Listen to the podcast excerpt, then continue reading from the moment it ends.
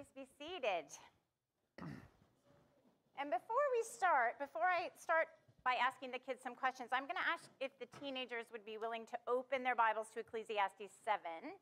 Um, I'm going to have a couple verses that we need to hear, so I'm hoping a few of you will be willing to, um, to volunteer for that. So, teens, if you could have Ecclesiastes 7 open, that would be great. All right, kids, I have questions for you, and I'm hoping you can answer by raising your hands, okay? Have you ever eaten so much candy that it made you feel sick? Show me with your hands. Grown ups, welcome to answer as well. Have you ever eaten so much candy that it made you feel sick? Okay, have you ever forgotten to put on sunscreen and gotten a sunburn? All right, lots of hands. Have you ever stayed up too late and felt really terrible in the morning? Yeah, look, a lot of you have had that experience. Okay, I'm asking because all of those experiences have something to do with wisdom. So, in the passage that we heard this morning, King Solomon reminds us that there are two ways that people can live in the world there's a wise way and there's a foolish way. So, the wise way to live in the world is to live in the world as it really is. Wisdom is living in accordance with reality. And the foolish way to live in the world is to live in the world the way you wish it would be, right? Foolishness or folly is living in a dream world. So if I'm being wise, then I'm going to look carefully at the world and I'm going to look around the world and say, you know, I don't really want to put on sunscreen. But I'm noticing that people who don't put on sunscreen turn really red. Get a lot of burns, okay? I don't I don't really want to do my homework right now, but I'm noticing that if I don't do my homework, I'm not going to learn anything and I might get a bad grade. Right? I do not feel like going to bed. I'd rather stay up. But I'm looking around the world and realizing if I don't go to bed, I'm going to feel pretty miserable in the morning, right? Wisdom looks at the world as it really is and lives in a way that matches the world, the real world. The real world where tummies have limits and body needs, bodies need sleep and skin gets burned, right? If I'm being foolish, then I close my ears and I think about the world. I live like the world is the way I want it to be. La, la, la, la, la. I can eat all the candy I want and never get sick. I can skip my homework forever and I'll still get a great job when I grow up.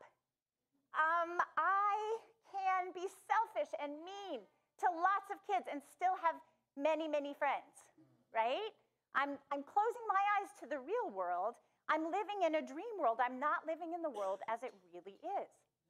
So, in the passage we heard this morning from Ecclesiastes, we get one more specific of example of the difference between living wisely and living foolishly. So, can I have a teenager read for us verse 2 and then somebody else read verse 4? Will you read verse 2, Dante?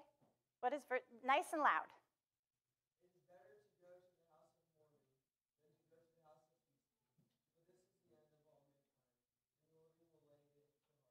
Thank you. And who will read verse 4 for me? Benjamin.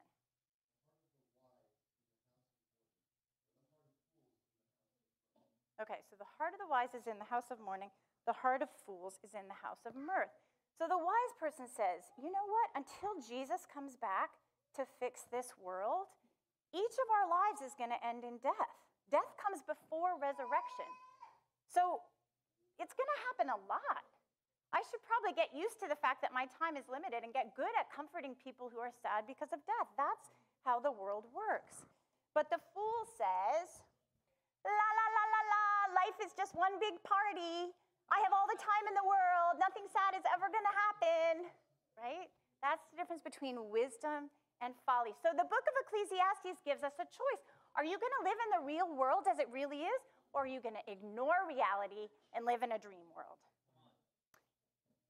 So, do you know the truth? I'm not very wise. All of us have a lot of folly in our hearts even Solomon. So, could one of the teens read for me verse 23? Who's got that open? Anybody, any age. Who's got verse 23? Yeah, Bella, loudly.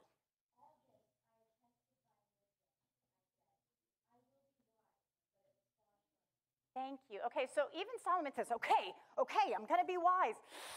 And it was really hard, right? It's hard for us too. And that's why we need a rescuer. So the Bible tells us in 1 Corinthians 1 that Jesus became to us the wisdom of God, right? He tells the truth about the world the way it really is. He is the truth. And Jesus, the truth, will set us free. We can't just grit our teeth and say, I'm going to be wise. We need Jesus, who is God's wisdom, to live in our hearts and help us see the truth.